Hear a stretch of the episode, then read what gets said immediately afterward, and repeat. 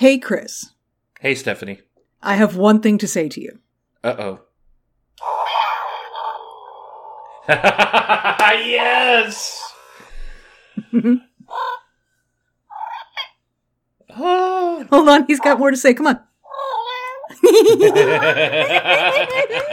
Yay! and and and for a finale, oh my god. So, Lothcat has arrived. yes, yes, I received in the mail today, direct, I assume, from something Disney related, From Batuu. my very own Lothcat. And he makes all the noises, and um, I can tell you right now, um, my dog is very concerned. he should be. he's he's very concerned that he's being replaced by the Lothcat. Well, it's in a, it came in a cage for a reason. They they are wild animals and do, do not make good pets, but we're going to try and make this work out. Yeah. Uh, so yeah, he's adorable, and he's like when you squeeze his tail, and he's like he makes an angry face, and it does that. just oh, and I'm gonna put him down. He does the Furby thing where they just kind of keep talking Yeah. when you're not interacting with them. So I'm gonna put him down. You may hear from him later. I, hope love not, it. but- I love it. Anyway, thank you, Heather, for uh for my Lothcat. I love him so much, so much that my other pets in the house uh are worried that their place in my heart may in fact be under threat right now. So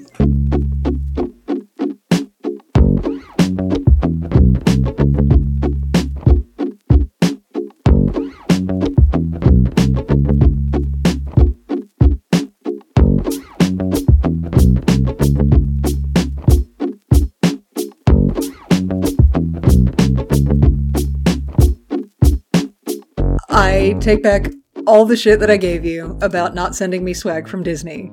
Uh, this is magnificent. Thank you. Oh, you're welcome. I'm going to give you more shit later. Oh, yeah, of this course. is just like this is just wiped the slate clean, which means I have more room on the slate now. That's what that means. There's always a catch. but anyway, thank you. Um, we are all very delighted with the Lothcat in this house, except for um, my pets. They are not. Well, it was it was either that or a holocron, and ugh, Obi Wan Kenobi's voice coming out of that thing. Ugh. Ugh. no, the Lothcat's better. The Lothcat's better. It's good. It's good. You know, part of part of my calculus was, you know, what kind of animal is shippable, right? Because they have like the Right. cool. They have some other really cute animals, but they're really small and they have little like breakable parts and limbs. And I was mm-hmm. thinking, there's no way FedEx is going to treat this box well. And I figured the Lothcat could take a beating. The Lothcat could give as good as it gets. Amen to that. It is a it is a tough little monster, and I love it. Okay, That's awesome. Are we are we ready to intro the show? Are we? I don't know. Are you? Are you? I'm so ready. Okay. Okay. what? I feel like I'm like in a mischievous. is I'm in a very mischievous mood, by the way. Oh, good. Oh, Yeah. good. That's always productive. That's Yeah. great. Oh, fuck. Okay, everybody. So uh, we're gonna do this. Okay, you ready? Hey, everybody. Welcome back to Dark Side Divas, the podcast where a woman and a gay man express their opinions about Star Wars. My name is Stephanie. I'm the woman half of the show, and I have I have a loth cat. Yay! It made me happy. That's it. That's all I got. Um, hi, everybody. I'm Chris. I'm that gay man, Martian Ho. And, and uh, Stephanie, I'm not much of a talker. yeah.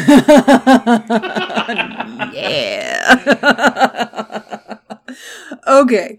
So, um, what we're doing on this podcast is we are watching through the entire Star Wars visual story in chronological order, which means that we started with the Phantom Menace, episode one, and we have been moving forward from there. And uh, in the fullness of time, that places us today in Clone Wars season four, talking about episode 19, Massacre, Aw. and episode 20, Bounty. Yay! Yay! And those are my over. Those are my high level reviews of both episodes. Aw, yay, aw. Yeah. Aw, yes. yay! Aw.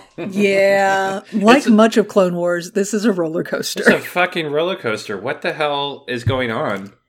The Filoni Drama. I know. Drama, the drama, drama. Pain, pain, pain. Right? Ah. with moments of awesome. But you But know, before we get into all of that, that's just we just described Star Wars. By the way, drama, drama, drama, pain, pain, pain, with moments of awesome. Steph, Star Wars never just randomly massacres an entire group of people for story purposes. Oh wait, Oh wait, as we all mentally go through a smash montage of every time that has happened in Star Wars. yeah, Yeah. yeah, we'll talk about that. Yeah. Okay. Um, but before we get into today's episodes, um, I do want to address we have I have a correction to make. Oh, I, I was going to bring this up, but you may go ahead. I, I because it was my mistake, I will bring it up. Oh, Here I go. This is me owning it. I am a grown up. This isn't painful for me in any way. I'm. Hold on a second, Stephanie. I need to go pop some popcorn real quick. Uh, no, so last episode, I had mentioned uh, that there was a Selkath. Uh, that we'd seen one of the bounty hunters, Mentu, I believe was his name, uh, and that he was the first live Selkath that we'd seen. I've had multiple people point out to us um, that that's actually not true. Uh, so thank you to Charles and Jonathan, who pointed out that yes, uh, we have seen a live Selkath in the episode Pursuit of Peace. There's a perfectly alive Selkath in that episode. So there you go. Can I? Can I say something real Mm-hmm. No, it's a about- podcast. You don't talk here. no. well, I mean, Of that- course you can say something. That, I mean, there's a there's a joke there, but I'm not going to go there right now. Um, I, ow, my soul. Um, I think that some people have a fantastic memory that they can pull up that kind of knowledge almost instantaneously. it's like a mutant power. Yeah. Yeah, I do not have that power, and Nope. I'm, I'm going to make all the mistakes all the time. And as we've said on the show, this is a you know entertainment comedy show, not Mhm. necessarily a Star Wars history fact show. Not Yes. necessarily, even though we we- we put a lot of re- we put a lot of effort into the research, but We do. only to get it wrong. But uh, We're gonna get stuff wrong sometimes. Yeah, That's okay. yeah. That's okay. and that's okay. So, but I have to I have to give props to our listeners that hmm that are respectful when they actually Yes. reach out to us. Isn't that Mhm. something, Steph? Um, whereas I make a joke about Jawas on TikTok, and people think I'm, and people that. think I'm fucking serious, and I'm just like, really, y'all? Y'all are dumb. Yeah. Y'all are dumb as shit. Charles and Jonathan sent us the the sweetest, most polite, gentle correction messages, uh, and uh, we really appreciate that from both of you. Thank you. But I saw that motherfucker on TikTok who was like, "Oh my god, don't you know There were the there were mul- Jawas are furry?" there were multiple actually. I'm like, this is what it's like to be Stephanie all day long. I guess being a being a TikTok superstar. oh, that's adorable. I am not a TikTok superstar, but uh, yeah, no, it's welcome to being a woman on the internet. Basically, you had a moment of being a woman on the internet. Well, I, you know, whatever. It's I- true. I'm I'm a member of the clan. I I appreciate that. we have adopted you. All right. Uh, so, do we have anything else? I think you had a review. We have we have two reviews. Uh, Two reviews. Y'all, we love reviews, and uh, especially if they're shady. But this these are really nice, so I'll, read them. Mhm. Um, Alistair Skywalker, which by the way is a cool username. Uh, It is, in fact. Yeah, they wrote, I love the podcast so far. It's really cool. I have to ask one thing though. As a fan Mhm. of Lego, since you do both the Lego Star Wars specials, will you ever do an episode of the Lego Star Wars Freemaker Adventure series? Graballa What? was introduced in that show and he's really funny. I feel like you're both going to love the Freemakers, and I would love to listen to you diss on Naare, the main Sith they fight. Just a suggestion. Have a nice day. Huh. Hey, Stephanie, what's the what the hell is a Freemaker? I don't know. This is the first I'm hearing of it. I will make a research on that and we will see because we do like to to insert other media insert insert other media uh in between like the seasons of Clone Wars and stuff like that just to give us like a breather from one thing to the next. So that might be something we explore. I don't know.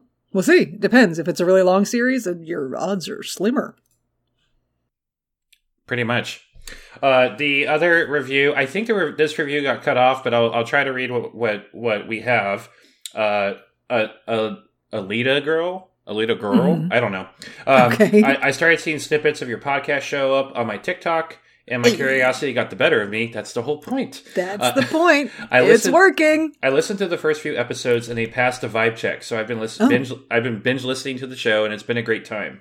Mm. I love learning about the lore and the behind the scenes of the Clone Wars episodes. I can now finally match my brother, who is parentheses. I say this and then it cuts off. I'm assuming you're about to tell me that your brother is kind of a dick when it comes to Star Wars stuff, and I'm glad we can help you out with that. Yes, yes. If we can educate and arm anyone to counter uh, a, a know-it-all Star Wars nerd, that's that's perfection. hmm That's that's mm, yes. I feel like that's mission fulfillment right there. Destiny fulfilled. Okay, Dun, sorry. dun, dun. so yeah, that's all I got. Okay, cool, cool, cool, cool, cool. All right. Um, thank you for the reviews. Uh, y'all, that was awesome. We love reviews. And, uh, if you are listening to us on Spotify, leave us a rating. Spotify doesn't do a review yet. But if you're listening to us on Apple Podcasts, drop us a five star rating and a review. It gooses the algorithm and gets our podcast in front of more people. And more people is more fun for everyone in all situations, as long as everyone is consenting and clearly communicating. Trust and praise. Mm-hmm. All right. Are we ready to get into these episodes? Let's do it. All right, starting out strong with season four, episode 19, Massacre. So already uplifting. Yeah, I, I'm already feeling. I'm already like looking forward to this episode. Holy shit! This is going to go so well. Uh, the Jedi fortune cookie is one must let go of the past to hold on to the future. Asajj. Yeah, that's, that's the only person that message is for Yeah, today. I know, right? Okay. Go, Ready? go, go. Yes. Sinister forces on the move. Asajj Ventress has suffered a humiliating betrayal at the hands of her own assassin, Savage Opress. Having gone into hiding, she now has no choice but to seek sanctuary with the Night Sisters of Dathomir. Dun dun dun. Dun dun dun dun. All right. So, hey, you remember that whole Savage Opress fiasco? Yeah, so let's talk about that real quick because I feel like that was 100 years ago. That was that was I counted 26 episodes ago. Wow. Yeah. That was last season. yeah. And also, uh, in real time, it was 19 months between episodes airing. Wow. And so like I appreciate I really appreciate them circling back on this because I, I feel like this really needed to be done.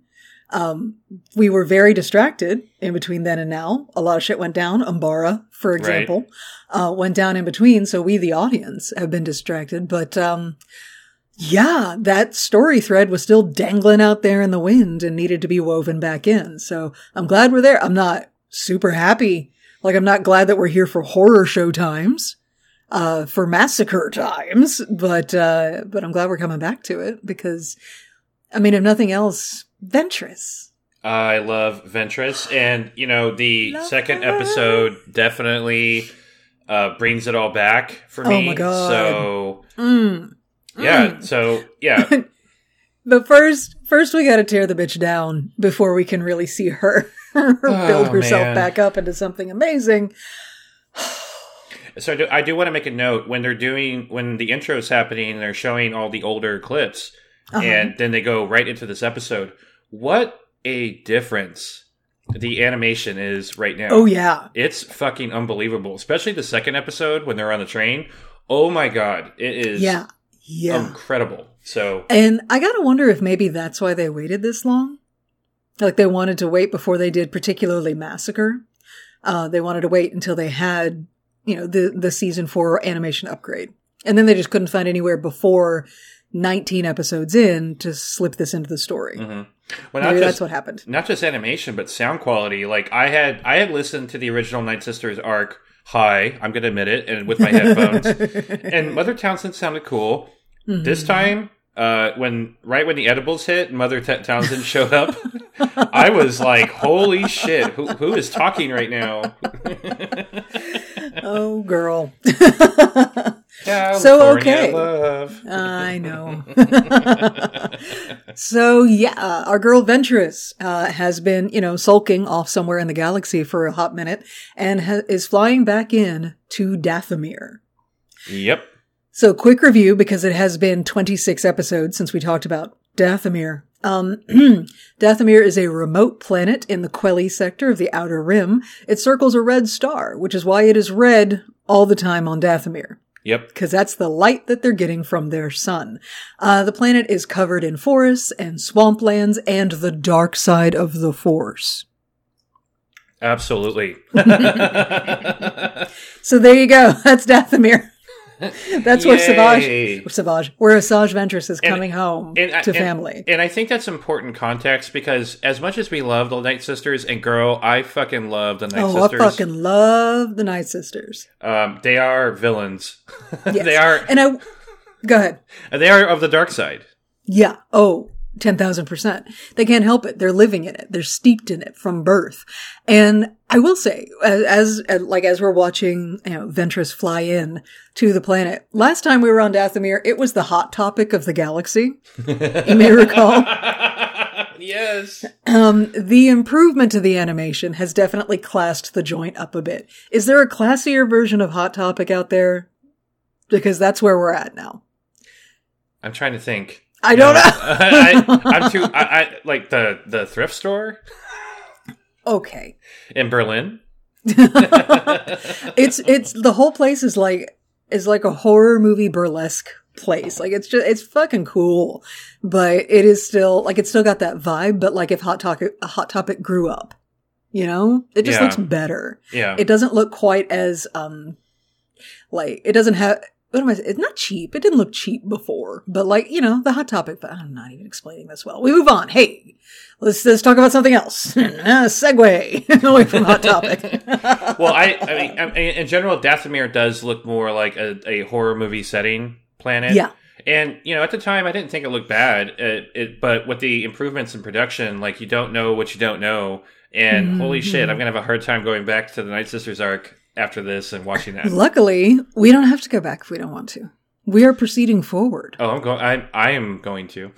Well, I that's need- something you're I- inflicting on yourself. yeah, I need me some Mother Talzin so bad. She's awesome. Yeah. Okay, so yeah, Ventress flies in, and uh, she is briefly challenged by some Night Sisters, but then they recognize her. Uh, she trudges into camp and uh, hugs it out with Mother Talzin. Yeah, who, it was um, the walk of shame for for a Sith. I, I failed my mission. I'm getting my arm cut off. Oh my god. She was just, you know, wounded in spirit. And uh so shit, hold on, I'm trying to look it up right now because I meant to write it down earlier and I failed. Doop doop boop doop doo. Cutting this part out so I don't look stupid. I'm trying to find the voice actor for Mother Talzin because she's back and she's amazing, and I just can't remember her name off the top of my head. Oh yeah, she's that legendary lady. Yeah, she's amaze balls. Barbara Goodson. Okay. God. Okay. Uh, so she walk, walk of shames, walks of shame, walk, walk of shame. How do we, how do you, how do you past tense, pu- present, progressive, convert of that Uh, noun? she verb? does. She does a walk of shame. She does a walk of shame. Yeah. walk of shames into there. I decided it's walk of shames. Uh, into the camp, hugs it out with Mother Talzin, who is being voiced by once again, always and forever, the legendary Barbara Goodson. Is reprising her role as Mother Talzin, uh, who welcomes her back with open arms and uh, is remarkably supportive. Actually, I'm not. I'm not being sarcastic at all. Yeah. Like, no, she's actually she- really Well, I mean, Yeah. she's supportive, but we have to remember uh, Talzin kind of fucked Asajj over. Right. And like, but I'm so used to the people that do the fucking over in Star Wars to like twirl their mustache a bit about it. yeah. And Talzin's not. Talzin's like, you know what? It's time for you to come home, take a deep breath, maybe a shower, and um, you're gonna get your groove back. Yeah, you're gonna you're gonna reclaim your independence. And um, Ventress is like she's she's just so fucking broken about what went down with Dooku and Savage Opress. Ventress is like, I have nothing, and Mother Talzin says, You have your breath, your skill, and your sisters. You have everything needed to survive. I love that so much. And so I want a pep talk. I want a pep talk from Mother Talzin. I do too. Uh, I could do without the baptism, but I, I, I mean, yeah. that part was a little intense. But did you notice the designs on the doors behind them? No, I did not.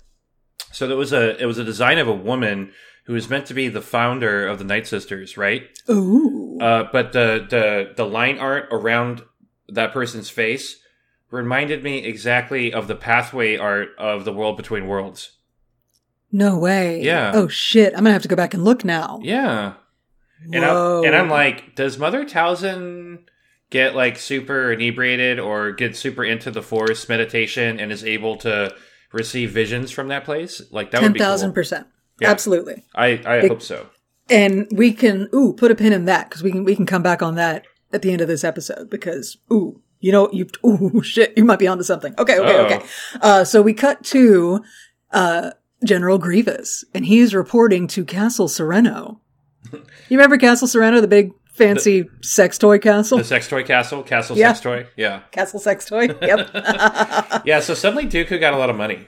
Yeah, I was gonna say this is like a- an anti-ding on the Dooku's budget woes counter This is because because he spares no expense. So I had canon this. Uh, you Oh. know, uh, yeah. So yeah, we know that there are other th- people on Dathomir uh, that are probably not so savory, and Mm-hmm. Right. they. I'm thinking they gave either Dooku or Sidious, probably Sidious, a heads up about about her being there because Absolutely. because Yeah. Sidious really wants Asajj Ventress dead. So I had a I had a conversation in my head that went like Sidious called Oh. Dooku and is like, I need you to invade Dathomir, and Dooku's like, Look, I've talked about the budget before, We- and and Sidious just wires him a bunch of money. He's like, Go take care of it. So I think that's what happened. I cashed out all the insurance plans from the, the Zillo fucking Beast. Zillo Beast incident. Ah, bless. That's okay. So, so yeah, Dooku is like it tells Grievous that he has heard that Asajj Ventress is on Dathomir, and yeah, there are apparently many other clans on Dathomir other than the Night Sisters. The Night Sisters is just one little group, and so yeah, totally somebody ratted her out. yeah. And but did you hear how Dooku told him to go do this? Because Uh, Dooku's like, it's time for vengeance. You need to go. Wipe the witches out. All of them. which was very reminiscent of when uh, Sidious tells the Federation in Phantom Menace to, to destroy Mm-hmm. all of them. Like it is, it's practically verbatim. Mwah, I love it. That's just how Sith talk. I know. When you become a Sith, you have to say certain things over and over again, right? Like good, destroy them. I am your father. That kind of stuff. You know. Yeah, stuff like yeah, that. Yeah. Join me. Don't Join join, me. me. That's a big one. yeah. And together we will rule the galaxy. right. That's a follow up. Okay. So, uh, meanwhile, back on Dathomir, um, Ventress is getting baptized. She's getting a magical ba- bath. She's, she's pledging her loyalty to the Night Sisters.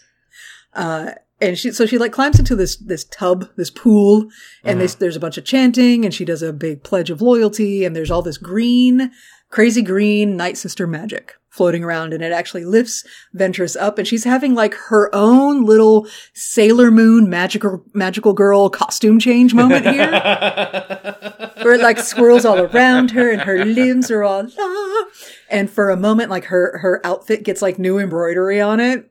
It's amazing. That's what happens. You get, you get, you get a wardrobe upgrade. So are you saying you. Ventress basically just got a makeover? She did, yeah. Well, it's, you Followed, know, followed by a party. of course. That was short lived. Did you notice though during this party, uh, because you see, you know, Ventress hanging out around like a fire, feasting with her sisters. By the way, all of the Night Sisters in this episode are voiced by three women, just the random Night Sisters who are around. Right. Um, we've got Kathleen Gati, who is she does another voice in uh, in this episode. Jaime King, also known as Aurra Sing. Uh huh. and Kara Pifko, also known as Orphney the Freaky Frog Lady. So those three are doing all the voices of all the Night Sisters. And so they're chatting it up with Ventress. They're like, oh my god, we're so glad to have you here. Did you notice in the background though, there are some Night Sisters like just shaking ass? Yeah, they're having fun. But did, but the animation for their dancing looked almost exactly like the stripper pole animation for the dancing in Mass Effect. like the Asari doing the dancing in the background, like while you're trying to have a fucking conversation. I know. I'm like, can you please stop trying to seduce me for one moment so I can complete this goddamn quest? I, I feel that. I feel that. exactly. So it's that it's that level of like shimmy shake going on. So just wanted to point that out. There you go. My God. Yeah, I, I did. I did notice that, but I just figured they're having a good time. Whatever. I mean, and um, and more power to them. Yeah, Yeah. absolutely. Go for Yeah, it. I love it. Anyway, uh, so uh, the party goes off without a hitch, and everything is peaceful and fine. Yeah, they wake Yeah, up with some anyway, hangovers, but so- everything is oh, okay. Yeah. So the separatist fleet showed up. And it's a lot. It's a big ass fleet. But it's interesting to, I mean, so they had enough intel to know that they're not going to be able to orbi- orbitally, orbitally destroy uh, the Night Sisters. They, because, you know, they're underground, their fortress is under a mountain. Uh, so they're going to have to do a ground assault. And with a ground assault, you have to bring a lot of extra ships, like H ships. Did you see those? The H H shaped ships? The ones that look like sideways skis. Yeah, those. Yeah, those. Yeah, they're, they're, they're, they house all of the battle droids. Like all of them. Like every so single many. Every single type of battle droid we have seen are somewhere in this episode at some point, at least in the background or in the forefront. Because there We were got the B ones, we got the B twos, we got the commando droids. Right. This was an expensive assault, very expensive, and that was what was required to deal with the Night Sisters.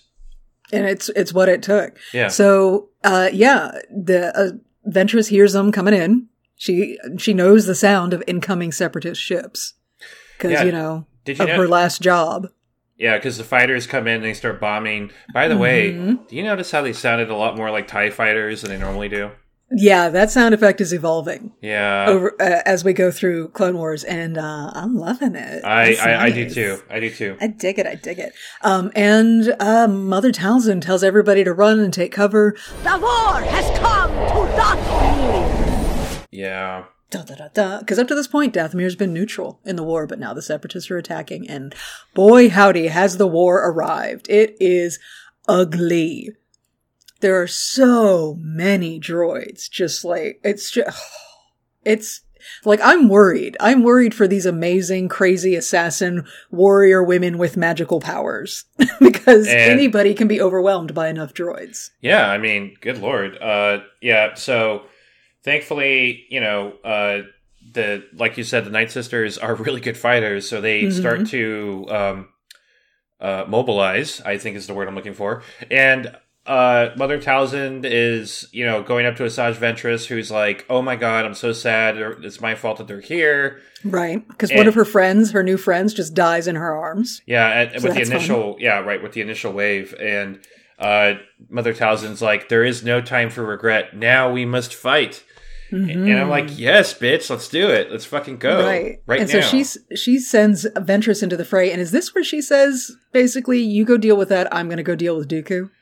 well, she didn't say specifically that she's going to deal with Dooku, but she's going to go get reinforcements.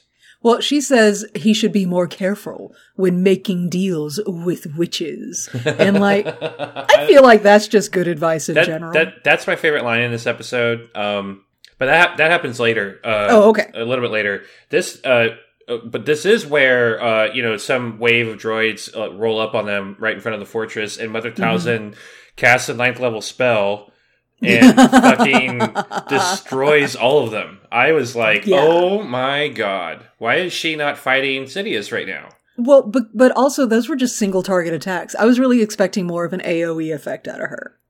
You know? I, Well, I mean, she is floating in a green orb. I really expected that to be more of a an area effect. a, a Kamehameha kind of thing. yeah, just something. But it really like she's floating in this green orb, and then it's like bzzzt, one droid, bzzzt, one droid.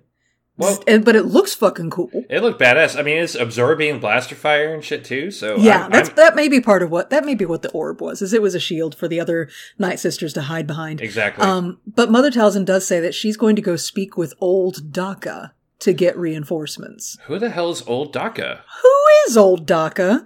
Uh, so she starts heading back towards the cave. Uh, and she sends a couple of sisters to go fetch her a small metallic orb and bring it to the secret cave. Mm, And she's going to go talk to old Daka. Okay. Right. So we're going to be confused about that for a minute because right now we need to watch Ventress fight. Fight, fighty, fight, fight. yeah. Oh my god. And it's it's badass. It's just so badass. Y'all, this fight sequence is so fucking cool. Because seeing Ventress just cut fucking loose on droids is, oh, mwah. I love it. And it's not so just much. her. It's a No. little army of Ventresses. It's a little fucking scary ass pack of Ventresses. Um, and they've I- got these, Yeah. these energy bows. Do you know anything about their energy bows? Okay, so again, we we had. I, I, you may not remember the conversation we had. I can't help that Mm. there is a connection with Omega Right. because they're the same fucking bow. right. Exactly. You know, I remember. I remember that. Yeah. We're good. Uh, but no, I don't have any information other than the fact that I'm kind of worried that Omega is somehow connected to the Night Sisters because of that one particular thing. well, where did they, I can't even remember. It's been so long since I watched The Bad Batch. Where did they even get that bow? She had it on her, didn't she? No, no, she picked it up. You know, I haven't seen Bad Batch in such a long time either. I don't remember. Oh no, I guess it's time for a rewatch. I guess so. Hi, Hunter. Oh, Hi, Oh, Daddy shit. Hunter. What's up, Rambo Dad? How you Right? doing? Mm. Okay, Anyway. okay, okay. okay, uh, so the fucking the fight is amazing. There's just one particular Night Sister who's like, I just kept thinking of her as kick-ass Mohawk Night Sister I have the same thing. because she looks like she walked straight out of like a Slayer concert to come to this fight. She's awesome. I, I, I actually I wrote down badass Mohawk Thunderdome bitch. Nice. Yes, exactly. Very much. Um, so then, you know, the fight's not going great.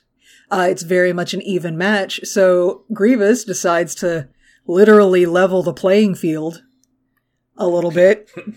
Bring So what out the he- defoliator. The defoliator. Do you remember the defoliator? I remember it very well. Oh, Would yeah. you like so a Would you like a quick a quick uh, review of the defoliator? the the one from uh, the Defenders of Peace episode. Yep. Uh, yeah. Back in so the day? Yes, a- please. Just a quick. I did have to go back and watch Defenders of Peace. Let's talk about like animation whiplash. Holy shit! wow. Yeah. Right? Wasn't that season two? E- episode uh, season one, episode fourteen. Oh shit! It was season one. yeah. Was that the Lurmen? Yes. Aww. And they were getting their asses blown up by the defoliator. The know. defoliator. You have to say it like that because it was George Takei. it was. I know. I'm sorry. Defoliator. Uh, so just a quick reminder: the the Neimoidian General Lok Durd of the uh, was still a bad name. It's still, a bad, name, still a terrible name, but it's Star Wars. Uh, he developed the original version of the defoliator, which was you know destroyed. Uh, This is a miniaturized version of the defoliator. That's uh, Indeed. uh, and that's why it's not quite as devastating. But also, if you were to destroy it, it wouldn't cause a big boom afterwards either. So there's that. Yeah, I feel like that was uh, one of the few times that the separatists were like, "Hey, big ass crazy weapon," and uh, yeah, let's go ahead and improve that design and Yeah. use it again. Like they don't always do that. Yeah. My only criticism of this episode was that they didn't really highlight the fact that this theme wouldn't affect any of the droids, but that's fine. It so much shit was happening at this point. I was just happy. I was happy for the reference. Yeah. And it was extremely effective against the the forest that was Unfortunately, around yeah. there, and really good at making the Night Sisters have to run for their lives. Yeah. They, So- it, it took out their ability to do commando uh, tactics. Yeah, because they got up in the trees and they were Mm-hmm. like shooting them down from the trees and stuff, and so yeah, that removed that entire advantage, Yeah, um, which sucks. So, uh, was that it for the defoliator? that's it. Because because again, Asajj Ventress ain't gonna put up with shit. She uh, hijacks a tank and takes out the defoliator. Oh yeah, she does. Oh yeah, Oh yeah, she do. and it was hot. Ooh, it was great. Fucking love it. Um, okay. Um, so then we have, uh, we meet old Daka. Yeah, Yeah. So Mother Talzin goes back into this cave and she speaks very respectfully to a tiny little ancient night sister with a giant headdress. Because that's how that works. As your body shrinks, you have to wear a taller and taller headdress. I'm I'm doing Make it. yourself taller? Sure. Yeah. Yeah. Um, and this is Old Daka. Old Daka is the oldest and wisest of the Night Sisters. And um, I don't, I, I can't. Her voice freaks me the fuck out. Then I will begin the chant of resurrection. It's both awesome and extremely gross at the same time. Yes. Yeah. I'm like, just clear, just just clear your throat. Can we get her some tea?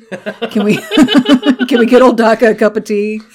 Or is the the sound like you're like you're drowning in your own spit? Is that part of the chant to raise the dead? Is that is that part of the magic? Okay. Anyway, Either way, Old she's a very powerful force user.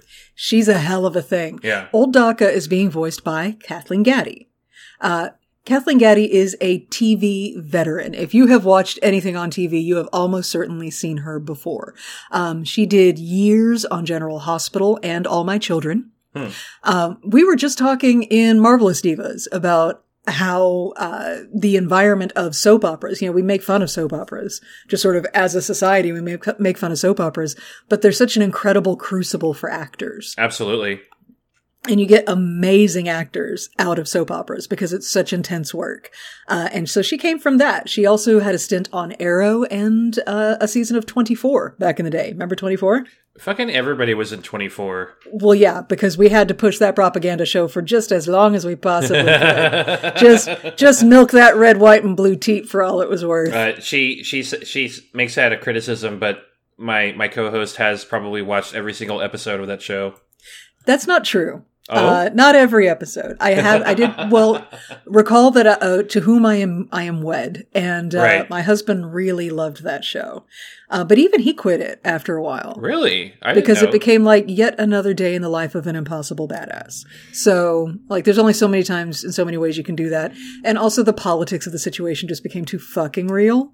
right. And so, yeah. Yeah, I I only watched season one, which I loved, and I will I will still regard Isn't it. that the one with the cougar attack? Ye- I don't remember because I I believe it was. I Jack's daughter gets attacked by a fucking mountain lion. yes. Oh my god. Ugh. and somehow that's the most believable thing that happens on all of that show. I did enjoy the show until I learned enough about politics to find the show terrifying. yeah. Yeah. Okay, so anyway, Star Wars. Back to Star Um, Wars. Meanwhile, Back to Star Wars. Old Daka is doing a chant to raise a literal army of the dead. Yeah. So way back in the day, we did refer to these really disgusting flesh sacks that were just hanging off every tree. Yes. Come to find out, there is a body in there. So here's the thing. I have is so some details. gross. Oh no! I have some details on the graveyard of the Night Sisters. Would you like to hear it? Go ahead. So the graveyard of the Night Sisters is actually constructed by the Night Sisters to look to an untrained eye like exactly like the forest that's around their home. So that you don't know, unless you're a Night Sister, approaching this place if you're standing under a tree or under a grave. Because that's part of the tactics as well. That's part of the strategery surrounding the placement of this graveyard. So, uh, this graveyard is, they have these, these structures that are built out of like rancor bones Oh, cool. that are so that they can be as large as trees. They are built to look exactly like trees. Uh, and they're like covered in, in animal skins to look like tree bark. And if you look closely in the animation, you can tell the difference between a graveyard tree and an actual tree. And part of the difference is the graveyard trees don't burn Right, right. because they're not trees. ah, anyway, um, so yeah, they've got these cool, like very much, you know, Tim Burton wishes he was this cool with these cool arching over bone trees and hanging from these trees are these sacks made of animal skin that are shaped exactly like the large fruits that hang off of the actual trees. So this is entirely deliberate. Wow, They're- I did not notice this- any. I did not know any of this. This is amazing. Yeah, they're making this mock forest. So you might not even realize until you are in the middle of this horror show that that you're not surrounded by natural forest anymore, that you are in fact about to have a bunch of fucking mummified night sisters dropped on your head, because that's what's inside the sack of animal oh, skins. Oh, it was so fucking fucked up. It's so fucking metal, dude. Yeah, Like, yeah. ah! I fucking love it. I love it. So yeah, old Doc is doing some chanting and she's sending out some creepy green energy. It's highly visible green energy, by the way. Let's make a note of that. Highly visible green energy trailing out of this hidden cave, out into the graveyard of the Night Sisters. And it starts weaving around the sacks of animal skin that split open and drop what? On the ground? Fucking zombies. Fucking zombies! Now, those of, those of y'all who have been playing or have played uh, Jedi Fallen Order, you know how fucking horrible these things are. Like they're fucking horrible to fight. They move like they're like a, a zombie type's worst nightmare. They move freakishly fast. They're so fast. Uh, they have like very like I know I, I remember reading this once from uh, Fallen Order. Their their ends of their fingers are filed down to be particularly sharp. Oh my god. right? God. And anyway, they're horrifying. I have nightmares about them now. Thank you, uh, Stephanie. Uh, We that. get that one, that one that gets right up in the camera and screams I hate it. with her, and her jaw just unhinges off of her face. And Hate it. so badass. Hate it. Love it. okay, so fast zombies. Oh, the defoliator is actually still going because it took the zombies overwhelming the droids and just ripping them to shreds to clear out the tank so that Ventress could jump in the tank, Right. turn it around, and shoot the defoliator. So Right, that's right, the thing. Um, and these zombies are just fucking destroying, destroying these droids. It is so much fun to watch, you guys. yeah. I'm- seriously. it- it- yeah, we can't. We can't describe it. Uh, I can't we do can't it give it enough justice. justice. Yeah. oh my god. yeah, and It's you so know, great. droids are not programmed to fight zombies. No, they're also not, they don't have fear. They're not like freaked out by this, but they are definitely not capable of dealing with it. No. Because the thing about zombies is they don't care if you shoot them. yeah, And that's all these droids have I love it. is, is shooty. It's not working for them. It's awesome. It's shooty. uh, so- Is that the technical term? yeah, that's it. It is in fact. You should look it up on Wikipedia. Uh, Okay. Meanwhile, back in the cave, we have Mother Talzin and her uh, her little errand sisters have brought her the metallic orb. hmm What's in the orb, Chris? A lock of Count Dooku's hair. Oh, he's so fucked. Now, How do you let her get a lock of your hair? Sir. well, as we already have, as we have already had canon, those two, Oh, yeah. tho- those two, those two have fucking banged. they really have. And- she probably ripped it out in the throes of passion. Yeah, yeah, pretty much. yeah, However, get that image out of your mind, guys. but Go I, ahead. but I no, but I don't, but I don't think it was the hair by itself that was the only spell component of what she's about to do. I also think the tea that Dooku drank back in the day was Mm-hmm. another aspect of the spell. I, I my head canon, but that's that's what I believe Like maybe like that getting into his system is like a tie to the spell. exactly. Sure, go with it. I I I I, I believe Mother Talzin had a nuclear weapon in her back pocket for Dooku. it went, Oh wow. yeah. It's so good too. So her little assistants uh, run and fetch her a bathtub. That's what it looks like. It's a fucking bathtub. Yeah. Uh, it, it's her cauldron. Look, and- they don't have IKEA in Dathomir, Stephanie. okay? They gotta work Can with what you they imagine the IKEA of Dathomir? got. Uh, no, it's already regular IKEA is already terrifying enough. I'm like, I'm picturing an IKEA and a Hot Topic in, in one. the unholy product of their union. Can you imagine a hot topic you can't find your way out of? oh my god. because it just the path keeps folding back and back on itself. You're like, I- am looking at checkerboard suspenders again. What is this? I've seen that same Cure shirt 10 times.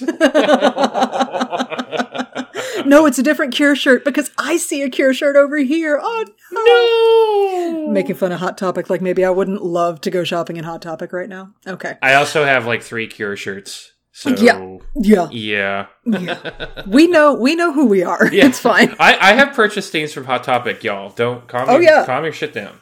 Especially now that uh, Hot Topic has so much Disney merch. I'm surprised you're not actually there right now. They have Disney merch. Oh baby. Uh, uh, y'all, thank you for listening to Dark Side Divas. I'm gonna, I'm gonna, I go to the mall. no, sit down. Okay. Uh, so the bathtub cauldron. she she drops the lock of hair in, and it turns into a creepy little wax Dooku doll, Yeah, which is bad, bad. that is so news. bad, so bad for so many reasons. And she picks up the doll, and then she turns it face down towards the boiling cauldron. Smash cut to Dooku, who starts getting boils on his face. Yeah. By the way, did you notice his uh, desk got an upgrade? Like he has like Did it? much nicer monitors now, and they're purple, and they're all in HD and shit. No, I was too busy looking at the fact that the Sith Lord was in horrendous pain. Yeah, I, I, I noticed that. I was like, oh, he he switched from PC to Mac for good, good for good for her, good for her. Again, you know, he just siphoned off some of the funds from know, this yeah. assault. right? He's like, I Mama can, needs a new desk setup. right? I need a new desk. I can finally pay the janitor. I can find. I can get the gardeners in here to deal with those fucking flowers and get that fucking box out of the backyard. That's right. Because Moralo Eval's in jail. He's not going to come dismantle that fucking thing. Yeah, no. Okay. Anyway, Anyway, so meanwhile, Dooku is writhing and in ridiculous pain, and his Magna guards, by the way, did you notice they're just standing there? because don't they don't. What are they going to do? They're like, what are we? There's. No, I- I, don't see a problem. Why? None of my programming is for dealing with you having a boo boo on your face. So I'm just gonna stand here. like, Yep. and this is what happens when you surround yourself with robots Yeah. Yeah. that you're not like close personal friends with. Yeah. Anyway, back on Dathomir, Ventress manages to fight her way all the way to General Grievous. Fuck yeah, she does. Yes, she does. Yeah, she does. You know, watch the fuck out for her. And uh she challenges Grievous to single combat. Prove you're the greater warrior. If I win, your army leaves. If you win, the Night Sisters will surrender to you. Okay, now this caused a debate with me and my Oh, partner and other people. Uh, Grievous. Uh, so Asajj Ventress is like, "Let's fight, you and me. If I win, you're you motherfuckers get out. If I lose, then we'll surrender." Grie- Uh-huh. Grievous never agrees to this, ever. He never says yes. No, he just says because she's like, prove to me that you're the better warrior because she knows that's the taunt that's going to get him because he's Grievous. And then he just says, I was always a better warrior than you. He doesn't actually agree to the terms. Right. Yeah. Because Now- he's there to kill her. Right. He's there to kill everyone. And he, even if he did, he wouldn't have fucking honored that agreement. Give me a fucking break. Give me a fucking break. No. If he won the fight against Ventress, he would have killed everyone. He- there was no accepting surrender here. Right. You hear that, Grievous simps, which apparently there are. Uh, Grievous, Right? Grievous is a wretched, wretched, evil person. No, but he was a really honorable warrior No. from like way, way back. And the only reason he's bad now is because the Jedi. Jedi are bad, not him. Grievous is Okay. Grievous is a cuddly, precious little meow meow. I, I, I still, him. I still don't understand that that part of fandom. I'm I sorry. don't get it either. I don't get it. Like, here's here's a thing. Here's a fatal flaw in any fandom, but I think specifically, particularly deeply in the Star Wars fandom, is the tendency to see the narrative element of throwing in details to make a villain more relatable, to make you understand a little bit more why they are the villain, and to take that detail and blow it way the fuck out of proportion and make it the thing that makes the villain good. Yep. The thing that makes the villain not relatable, but justified. One hundred percent. That's not what we're trying to do. Knowing that Grievous has a backstory that is admittedly um, difficult, tragic, and traumatic does not justify the genocides, plural, that he has committed since. Genocide. Gen- genocide? Genocide. I don't know. But genocide? I, agreed. Agreed. One hundred percent. And th- it's really bad. They do it. They do it a lot with Anakin. They do it a lot with Kylo. Yeah. Like, no. Knowing that Ben Solo lives inside Kylo Ren does not absolve Ben Solo or Kylo Ren of everything he did. Right. That's kind of why it was convenient that he died at the end. But Yeah, anyway, we'll talk. I- we'll talk about that in twenty years. When we get there, we'll talk about my theory that he it was actually kind of a Yoda thing where you're like, I don't I don't want to have this conversation. it's a really hard conversation. Like, uh, you have a sister. Rey, I love you. I love you so much, but I do not want to explain my war crimes to all of your friends. Bye. I don't want to go to jail. yeah. okay, it's actually more nuanced than that, but we'll get there in 20 years when we finally get to the Rise of Skywalker. Okay. Anyway, so hey, back in this episode, back in season four of Clone Wars, so the fight's about to go down. Yeah, and uh, did you notice all the parallels between uh, Ventress's fight and uh, with Grievous and Obi Wan's fight with Grievous? Oh yeah. Yeah, Yeah. Except it, except Asajj Ventress is of the dark side, right? So she starts getting she's a lot more aggressive, Mm-hmm. and she doesn't put up with any of Grievous's tricks what so fucking ever. She doesn't let him posture. Nope. She doesn't let no, but these two have hated each other Oh from my way God. back. Oh my god, yes. Yeah. They um, you know, the the one time that we saw them having to work together, it was not great. Nope. They hated every second of that. And so honestly, I think they were both really hoping it would come to this. Uh, because- yeah, Yeah. yeah. It is time to destroy. Uh, so they are fighting and their, their duel is actually really great. Um, but while that duel is going on, Mother Talzin back in the cave. She looks at the little wax doll in her hand and goes, You will know terrible pain, and just drops it in the cauldron. and Dooku is on like he is suffering. He is He is thrashing. He's he had to go to bed. He was in so much pain, and now he's laying on his bed. On his bed. Did you hear that? Did you hear that? Did you hear me say her? What is happening? You're getting you're getting a little Alabama with your Texas accent there.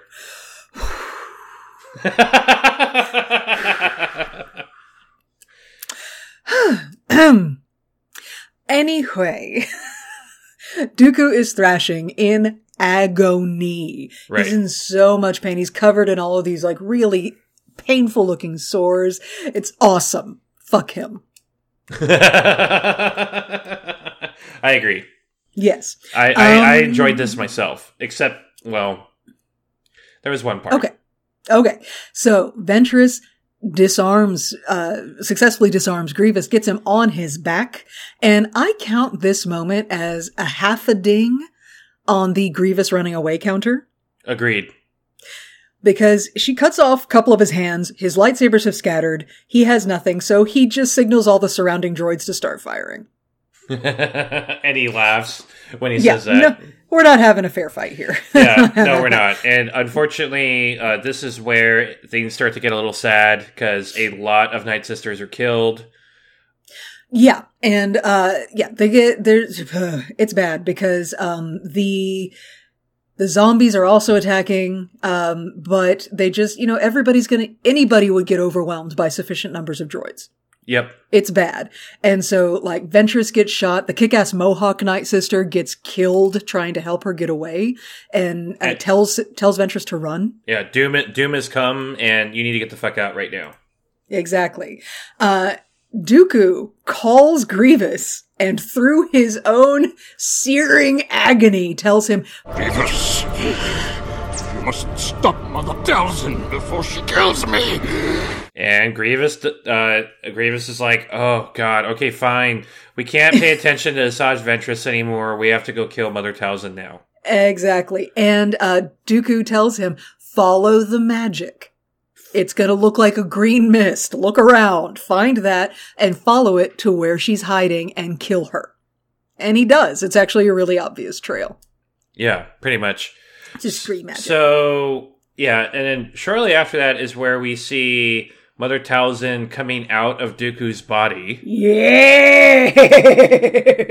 And- in a spectral form, she rips forth from his chest. I love it. And I love this whole part like way too much actually. And you know, she she basically is like get the uh, your people need to get the fuck out or else and he's like I will never fucking uh, deal with you, blah blah blah, because you're going to keep plotting against me or whatever." Exactly. And, and she's and like, course she will." And she's like, "Oh, don't get me wrong. You're going to die either way. It's only a matter of how painful it will be." exactly. I love that. she's like, sparing your life was never an option. I'm going to kill you. You're here. going to die. However, I I have to disagree with the animators with one choice they made at the very end of this part. Okay. So when she's going back down, Uh huh. it looks like she's about to go back. Go back. To, go back to watch that scene and tell me it's. Tell me I'm wrong. God damn it. I'm sorry. no, you're not.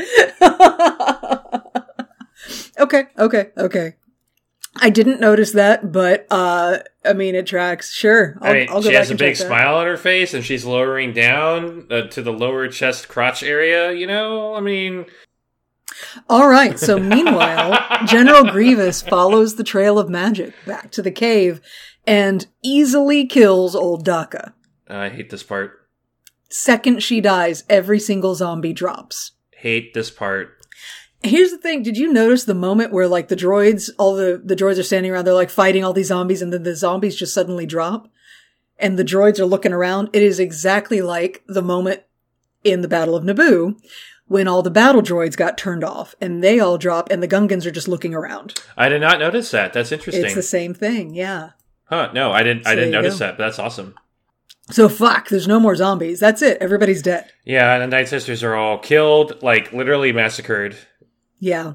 Um, and Talzin, ah, like she kind of turns into a green cloud and flies away, but I don't think that means she lives. Not really. I think she purposely turns herself into a dark side Force ghost, and she becomes one, Yeah. and she becomes one with the cosmic force. And she sticks around for just long enough to finish out this episode. Um, Grievous knocks over the cauldron, which apparently breaks the spell on Dooku. So back on Serenno, Dooku just starts vomiting up green magic. Ugh. which may lend credence to your theory that the tea that he drank nine years ago is actually the key that was the connection. That's what I'm saying. there you go. Um, It's like it's a- like gum; it never leaves your intestinal tract. Blech, Yeah. blech. so we get to see an injured Ventress running off through the forest, and the creepy green ghost of Mother Talzin appears before her and tells her it is over, and that she will need to follow her own path now. Yeah. and we zoom out on a very sad Ventress all alone in the dark red forest of Dathomir. No. Sad, sad, sad. Sad, sad, sad. Yeah. No more hot topic. so, like, what the fuck? I, that's it. The witches of Dathomir are dead. At least those those witches. There's like the, here's the thing. There's this thing that we do in Star Wars where we assume when you win one fight on a planet, you won the whole planet, Right. and that just ain't true. But okay. Well, we know there, uh, according to canon, because in Fallen Order there is a Night Sister character. We know at least there's one more. Well, that's the thing. According to, you know, online sources and people that I've seen chatting about it uh, on the interwebs, uh, there are other clans. There's other tribes. You know, Right. there's there's the Night Brothers at the very least. Right. There's there's a bunch of you know fucking dudes with horns. Oh shit, was Zabrak on the other side of the planet. You know, like so there are other tribes, there are other groups, but I guarantee you, Dooku does not want this fucking planet. No. It has no strategic importance to them other than being a giant well of power of the dark side of the force. And so, no, I, this mission accomplished. Vengeance exacted. As far as everybody knows, Ventress is dead, everybody's dead, we're done here. And I think the separatist forces leave. They're not going to try and occupy fucking Dathomir. Yeah. The place that has semi-sentient rancors living on it? No, I don't think so. Uh-uh. Nope. Nope. Nope, we're out. Nope. Nope. Anyway, so is that all we have for episode 19, Massacre? That's all we have for Massacre, which was right. kind of a sad episode, a sad ending to an episode. Yeah. Yeah. God. I mean, they they went out with a bang, but fuck, they went out. Yeah. Very sad. Very sad. I am very Okay. sad. Okay. Are we ready to move on to the next episode? I am ready. Hold on.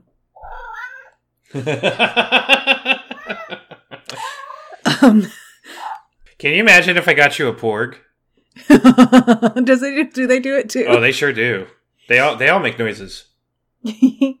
This is amazing, but um, it needs to shut the fuck up now. I'm trying to do a podcast. I love it. Okay. so we move on to season four, episode 20, Bounty.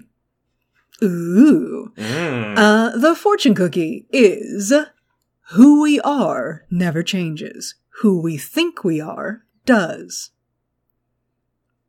Okay. okay. Cool. Um, I don't know what that means.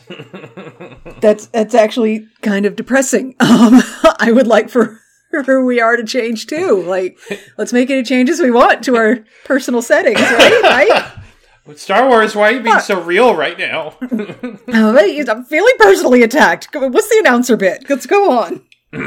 Abandoned. After an assassination attempt by his forsaken apprentice, Asajj, v- Asajj Ventress, Count Dooku launches a brutal counterattack against the Night Sisters, massacring the entire clan. Forced into exile. Thanks for a reminder, by the way. Forced into exile, Ventress wanders far into the Outer Rim, among the castaways and vagabonds of the galaxy, seeking her new life that was foretold by Mother Talzin. Bum bum bum. Why don't you just say fucking Tatooine? It's just Tatooine. Yeah. Yeah, just- she, we're on Tatooine. Like, Outer Rim, losers, vagabonds, Tatooine. yeah. Yeah. It's, it's, it's Tatooine. Um, so yeah, here she is on Tatooine. Uh, she's got a new outfit. She's got a new look. Mhm. So, um, quick note about actually part of her outfit. She's got some pieces of armor on. Oh. and her shoulder piece has like a twisty black snake on it. And that is, that was a deliberate choice by the costume designer because snakes are so often misunderstood to be dangerous and evil when they are not. Oh. So we're starting to see that maybe Ventress is evolving into someone who is not quite as dangerous, or rather, not quite as evil as she might look. Okay. Like the, the, there's some wiggle room for some misunderstanding. She's evolving. Maybe it's also a shedding your skin thing. Mm-hmm. So, anyway, uh, so Ventress uh, wanders to the nearest cantina and Yep. starts ordering moody shots at the bar. she wants to get drunk. She doesn't want anyone to talk to her. and She wants to get Nope. drunk. That's it. She would like to get her drink on, please. However, She's gah. However, I love this part so much. so tell me, Chris. Uh huh. Um, neither of us have much hair, but you have less than I do. So, if you were trying to get your drink on at the bar and somebody sidled up to you and said, What's a pretty bald babe like you doing in a desert like this? "Would uh, would that drop your panties?" Uh, fuck no. well, Well, such a shitty well, line. wait, wait, wait, wait, wait, wait, wait. Who is the person that's delivering this? Uh, This guy, this guy right here, the one with I'm the busted- tentacles, I'm busted. well, tentacle mustache. well, yeah, tentacles. um, Okay, some tentacles are fine, Kit Fisto. no, I would, but I would, I would, I would do what Ventress did. I would bust out my lightsaber and fucking kill his ass. she does just fucking kills him they have a really great exchange uh where he gets real aggressive like she tells him to get lost Yeah. he does not so she says she kills him and announces to the room that she's not much of a talker now, question: It's the Mm-hmm. band that's playing. Is that friggin' D'an and the Modal Nodes? um i don't think so because it was just the one Bith Right. as far as i could see oh, they went um, solo.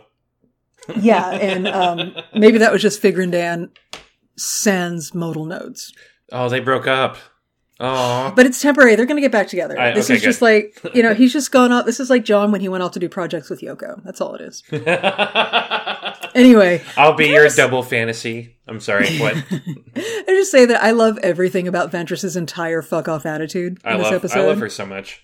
Like, she knows she's the baddest bitch. And not everybody in the room is aware of that. And they will learn Nope. one way or another about that. So, hmm Um, let's see, what's next? Uh, someone, uh, uh, the bartender informs Ventress that uh, there's another drink on the house, uh, or that was paid for by some lizard dude in the corner. Right. There is a Trandoshan at a table that is waving her over. And And he, and immediately Uh-huh. I'm like, oh god damn it, Bosk. yep, yep, yep. So she takes the drink and she goes over and he introduces himself as Bosk. And he informs her that she just killed a member of his team, that they are bounty hunters and they've got a job. And so, um, hey, you need to take his place on our team. And if you don't, we are going to rat you out for having stolen lightsabers because she says she stole them and for just murdering somebody with them. So, And I'm going to report you to the Hutts, by the way, because we're on Tatooine. So that's kind of right. That's he a- says authorities, but he's talking about the Hutts. right. And v- Ventress is smart. She's like, I ain't going to fuck with that. Yeah, no, want no part of that at all. Nope, nope, nope. Mm-hmm. I, So, I, I uh, do love her. Like when he says, uh, when Boss is like, "Oh, you killed one of our our group mates," Asajj had a very "oops, my bad" mentality. Like, oh Yeah. well, Yeah, she doesn't give a fuck. Doesn't give a fuck. Don't give a fuck. Um, quick reminder: uh, Bosk is voiced by D. Bradley Baker, so that's nice. shocked. Good to see him. Well, he doesn't have much the fuck else to do Right in right, this episode, Right. so. uh, and but the he is sitting at a booth with a a, a young lady uh, who has very striking appearance. Uh, she's got like this hot pink skin and some horns and and such, and uh, that is Lats Rossi. Rossi? Rossi. Razi. Lats, lots, Lats. Rossi? Anyway, she is voiced by a lady named Clare Grant. Clare Grant apparently is pretty big in the cosplay community. Um, like, I don't know. I'm, I'm not huge in the cosplay community, but apparently she is fairly well known. She is also, uh, the wife of Seth Green. So there you go. oh, Yeah. And, uh, she is, you know, she's playing Latts Razzi, who is a female Theelin. Theelin. right. Uh, not a lot of information about Theelins. They are fucking. What are you doing? Oh my god!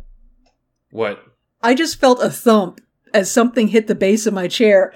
There is a, a defeated Lothcat at the base of my chair, and Boomer is sitting next to where the Lothcat was sitting on the shelf and looking at me like, "Fuck, you gonna do about it?" Wait, Boomer tried My- to take Boomer tried to take out the Lothcat. She did. She just knocked it over. She was like, "Fuck this thing." I love this Oh so God. much. My real cat just tried to murder my my toy cat.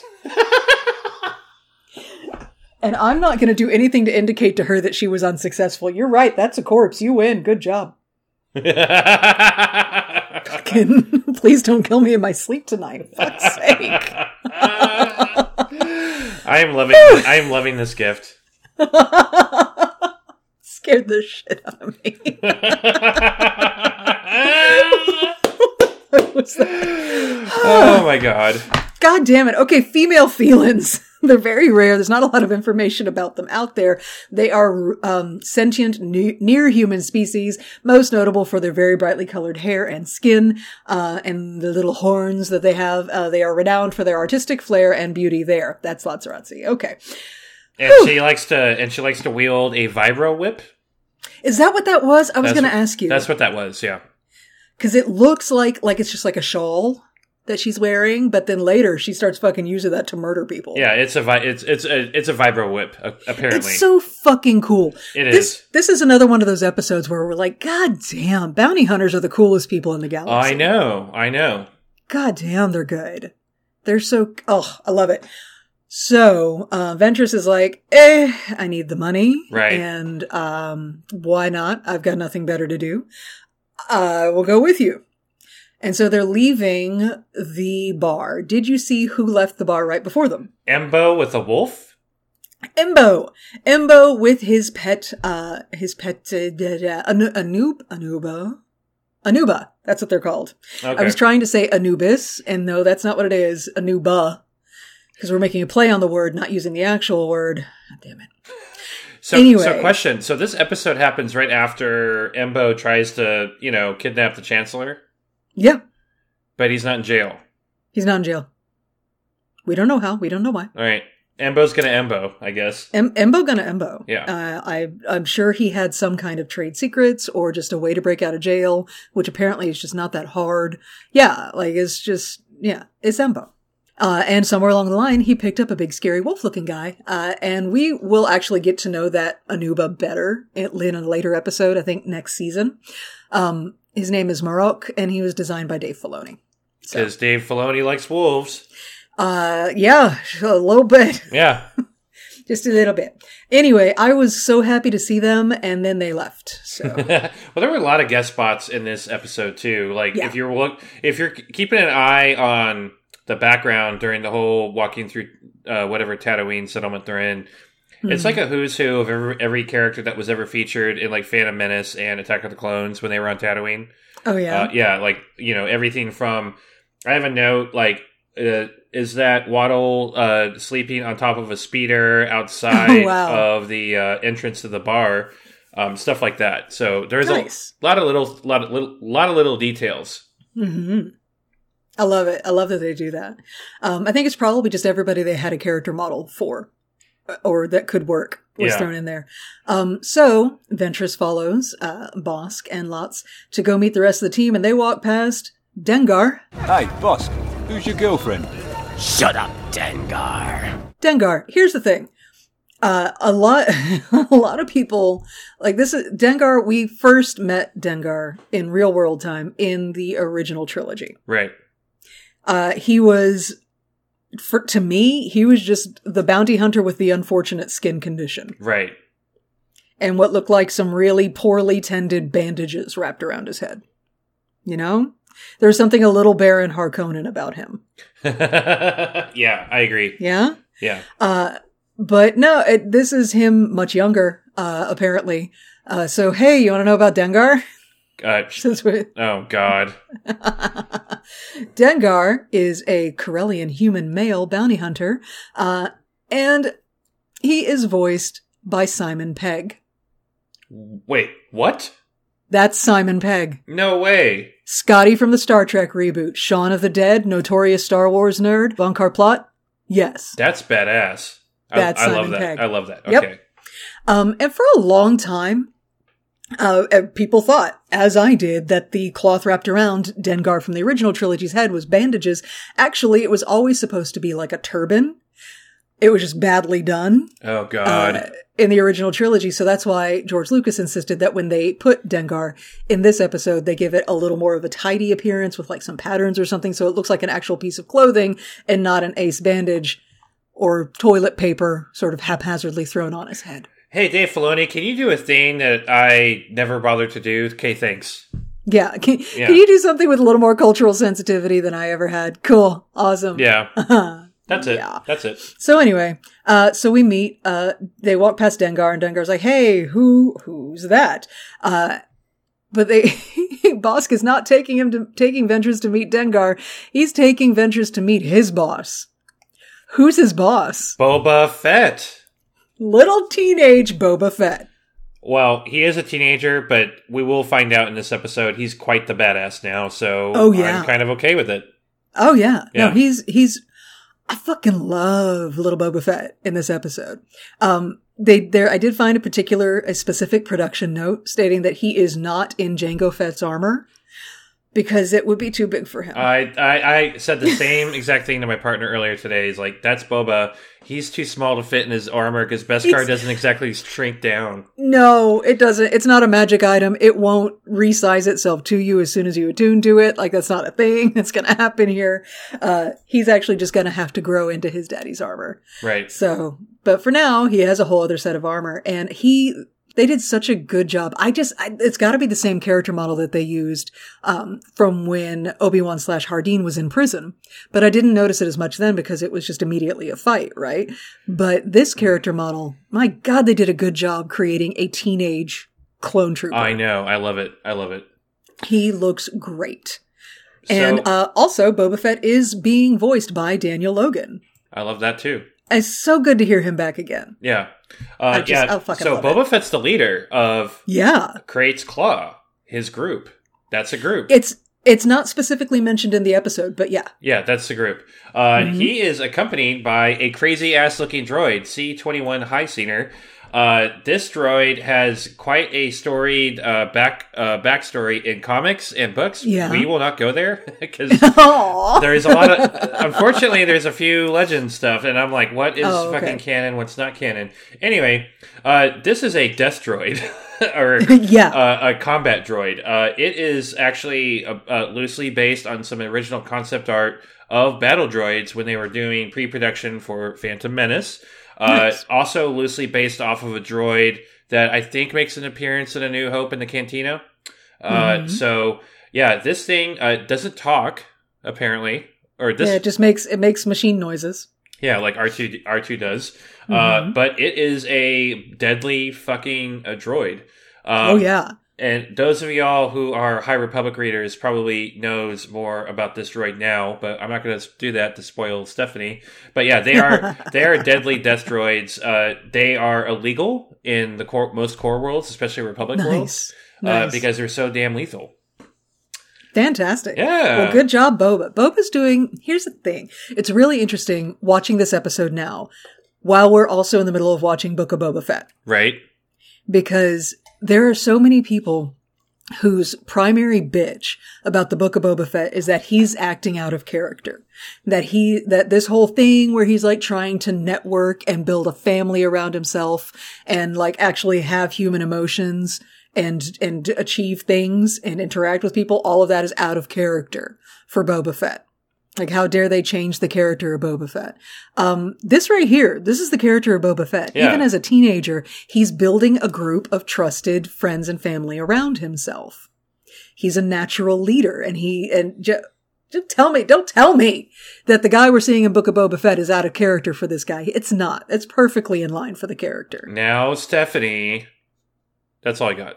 Sorry. That's what I fucking thought. You could hear my eyebrow raising. I did. I the felt I could hear the the the cracks of your eyes rolling in the back of your head. Anyway, Anyway, I felt that. so yeah, and Ventress immediately is like, "Wait, hold on, This is your boss. You got a problem with that? But you're so whittle." Like she, she I'm a 900 foot tall Dathomirian Night Sister, and you're the bo- okay, fine. Like her, Right. her attitude is so shitty. Boba doesn't give a fuck if she's got a shitty attitude. She agreed to do the job. She's doing the job. Let's go. yep, he's all business right now. Yep. Uh, so they do. They get on their ship and they fly to uh, a space station. You wanna you wanna tell us about the space station? Actually, let me tell you about the ship first. Oh, we Oh. got details on the ship. Yeah, that's Ooh. that's Bosk's ship. That's called the Hound's Tooth. It is a Corellian engineering uh, made vessel. It is a light freighter by design, but Bosk took some liberties and adding things like I don't know weapons. weapons. nice. a significant amount of weapons on the ship. Mm-hmm. So yeah, that is Bosk's ship. That ship does make an appearance in uh, throughout uh, Star Wars Legends and comic book and canon comic books. Uh, Cool. And of course, the model could be seen in Rise of Skywalker Because they needed every ship they could they get their needed every on. motherfucking ship they ever Yep. made for that. Yeah, Mhm. yeah, yeah. Love it. Uh, so uh, they get they get to to the space station. Um, It is a uh, okay. So the space station is a officially an orbital space station elevator.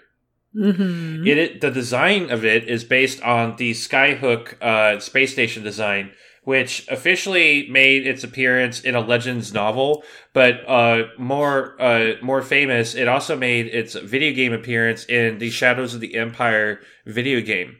Ooh. Uh, now, the Skyhook design, specifically, according to Legends, it's not canon.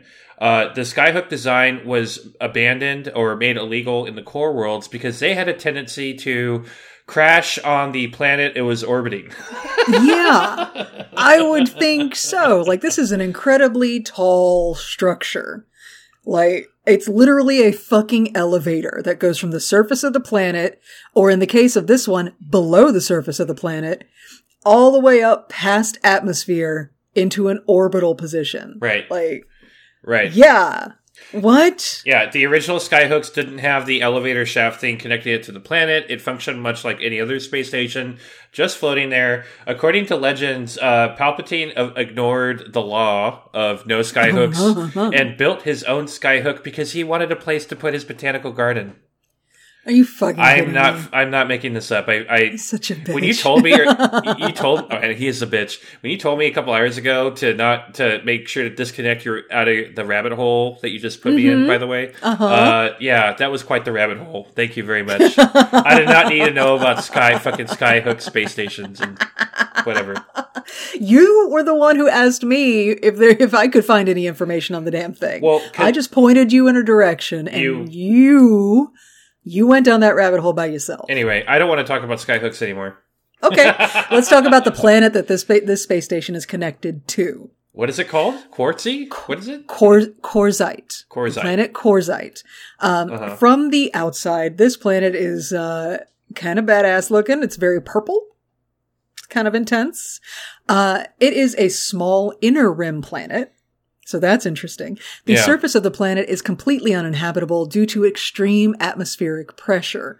So all life on the planet happens in subterranean caves that are full of luminescent crystal- crystals. So there you go. Uh, so they have to meet because you don't, you can't have like a port on the surface of the planet because again, you, your ship would be crushed. Uh, so they have to meet on this Skyhook space station. So Boba Fett and his team, they meet up with their contact, uh, for the job, and that is Major Rigosso. Would you like to know about Major Rigosso? I don't know. I don't like the character design. Look like a fucking bird. I hate it. Oh my god, I hate it so much. Okay. don't- it looks Major like Rigosso. Yeah, sorry. Major Rigosso is voiced by Tom Kane, also the voice of Yeah. the announcer at the beginning of every episode and Yoda. So, uh, Major Rigosso is a belugan male, which I'll get into that in a second. They are an aquatic sentient species native to Quarzite. They have fleshy sideburns. Uh, framing framing their four-sectioned jaw full of baleen-like teeth, the movements of which will haunt my dreams for all forever. time. Yeah. I don't like it at all. No, No. this disturbed me. The movement of this character's mouth disturbed me in ways that the slaughter of zombies in the last episode did not. And I like it at all. Nope, nope, nope, nope, nope, nope. I I'm not a fan either. So, uh, the Belugans, they are the technologically advanced ruling race on this planet. They are a bunch of assholes. That's all we really need to know. Yep. Uh, so they meet up with the boss who is telling them that they need to take, the job is thus, right? He gives them the rundown of the job. Uh, we're going to take the elevators down to the subterranean caves. We're going to get on a subtram, which is a subterranean train. Mm-hmm. We're not calling it a subway, I guess. It's a subtram. Anyway, subtram. It's like a Star Wars subway. It's a subtram. Anyway. And their job, these six very expensive, as Boba points out, very expensive bounty hunters, their job is to protect cargo. They are not to ask what the cargo is. They're not to open the box that the cargo is in. Their job is to keep the local marauders from stealing the cargo as it travels from point A to point B. That's it. Which seems easy enough. Yeah, and very. Uh, it seems easy enough, but like as several bounty hunters note, that's very expensive to uh, hire them to guard this box. Yeah, they are all aware that they are overkill. They're like, this is okay. This is suspicious. I think. Uh, Ventress is underestimating the whole situation because she doesn't. She's she's a noob. She's in. A, yeah, she's in. I don't give a fuck land right now. Yeah, Yeah. she doesn't give a fuck.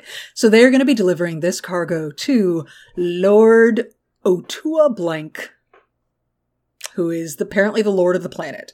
So, So he's the one who's who's hired them. So, Steph, what are the ch- what are the odds that his last name is his last name because they couldn't come up with another? Because they couldn't think of one. I'm thinking it's like a 99 percent chance that's what happened. Ninety nine point nine nine nine nine. Yeah. Yeah, hundred percent. They got to late in the production and couldn't think of a last name, and they're like, "Fuck it, just call him blank." just Let's call move it blank. Fuck it. Okay. So they load this big fancy box onto the sub tram, and they're they're going to start uh, moving. And the second the tram leaves the station, they are being followed by mysterious figures riding giant fucking centipedes. Demon centipedes. I have in my notes. Holy shit! And that's when I. Okay. And this is when I scream, "Oh my god! It's a train heist episode." It's a train heist episode. I fucking love train heist episodes. Uh, so the giant fucking centipede, that is a Mylodon. Ugh. They are horrifyingly huge, school bus sized centipedes capable of running as fast as a speeding sub-tram. Good god! I don't like it. They are used as kill mounts. right. And they are they are domesticated and used as mounts by the Kage, which is the other race of beings on this planet. So there there's that. Okay. Whew. So the So- train is going. And, and don't they look incredibly similar to like I don't know Senator Papadopoulos, Papari- Pa- Pa- Pepperoni, whatever his fucking name is? uh Papanoida? Yeah. Okay. I mean, kind of, but we'll get to them in a minute. Okay. Okay. Uh, so the train is going along. All the bounty hunters have been deployed up and down the length of it. Uh, Ventress has the caboose. Dengar. And Dengar is like, I, it seems like we're going to be guarding the back together. And she's just like, ugh. She's like, I don't give a fuck. I don't care what you say. And they are immediately attacked by ninjas. Yellow eyed ninjas. Fucking yellow eyed ninjas. And they were up onto the back of the train. They're awesome. Yeah. They're fantastic. These are the Kage warriors, as we find out over time. Um, but yeah, they totally, the fighting on this train is awesome. It is so cool because much like the most recent episode, The Box, it, showed, it showed all these very different bounty hunters with very different skill sets dealing with the same situations. We now have six different bounty hunters with six different fighting styles and six different sets of weapons all on this train. And we get to see them all cut fucking loose. It's very cool. But the I love it. But the ninjas hold their own for the most part, and they actually do. manage to remove most of the bounty hunters off the train forcefully. Are they, do they have, are they, are these ninjas, are they holding vibroblades? Is that what those are? Yeah, those are, some uh, kind of energy blade. yeah, those are uh, mini vibro blades, Fucking awesome. which are Um, great unless, of course, you're holding a lightsaber. Then you cut right, you cut right through that shit. as we learned recently. Um, we do see that Latts's shawl, what looked like just like a weird leafy patterned shawl, is in fact a weapon. It is the vibro whip, you said? That's according to my notes. Cool. She just whips that thing all over the place. It's going really well. Um, Dengar is awesome. He plants his little, plants little bombs on a bunch of ninjas and blows them up, but he does end up getting thrown off the train. So Ventress is by herself on the caboose, holding her own. Uh, and so she finally decides to draw her sabers because I guess she was just stretching up to that point. Just warming up. Ventress forgot she had the Force through most of this episode. Ah, but when she remembered, it was to fucking devastating effect. Yeah. Oh yeah. wow. Cause here's the thing. It doesn't matter how good you are in hand to hand combat. If the other person has the force, you're fucked. Yeah, because they can You're just, just fucked. especially if they're dark sided. Uh, Yeah, they're just because they got no choke. Yeah, yeah. Exactly. Oh my god. Boba Fett. Boba Fett is a fucking little badass. In I know. episode. I I was like, holy crap! Who taught him wrestling moves? I know he is all over the place. He does he does like a bunch of fighting in the cargo room, and he's taking out a bunch of ninjas all by himself. And he's going towards um to where the the bot, the robot, what's his name? Something something Highsinger. Oh yeah. Uh, I oh, fuck. I I scrolled down. Hold up. Anyway, the death bot and Yeah. Latts are car- are guarding the box itself. Boba gets up to that room on the train. Yep. he runs in, and this was such a great moment because, like, none of these bounty hunters are terribly pressed about what's happening. Right. They're just doing a job. They're not stressed out. So when Boba uh, runs into the room, Latts goes, Oh, hey, boss. You better get down. The robot just does a spinny death circle. Yeah. with if his you've ever blasters. if you've ever last uh, seen the Last Starfighter, which is an '80s movie, uh, he did a death bloom. He does a death bloom. Yes, absolutely. so he clears that room, and then Ventress radios up, and she's like, "Hey, I could use some help back here." and, and Boba Boba radios to Bosk and says, Bosk, get to the back and help the rookie. "The rookie." He's talking about Ventress. Yeah, this is gonna bite Boba in the Ventress. ass really bad. like, sir, you need to learn. This is where Boba learns a little bit more about assessing the skills of people. Yep. because that's Asajj fucking Ventress, and you just called her the rookie. He does this a lot. He's like new kid, rookie, etc. All throughout this, and like, dude, she's only gonna let you do that so many times. Uh huh. Well, he's still Yeah. Boba's still a teenager. Yeah, yeah. So, um, then what? Uh. Yeah. So they get rid of most of the ninjas. Unfortunately, there is a badass ninja leader. Yes, everybody gets kicked off the train uh, eventually. But yes, there is a badass ninja le- leader who jumps off of his horror bug up onto the train. Um, and it says in my notes, ninja leader jumps on the tram. Very cool fight. All caps. Bounty hunters are so cool. So They are apparently, so cool. apparently I was. But yeah, the the, the, ninja leader is uh, ki- kicks off the rest of the bounty hunters except for Boba and Asajj Ventress.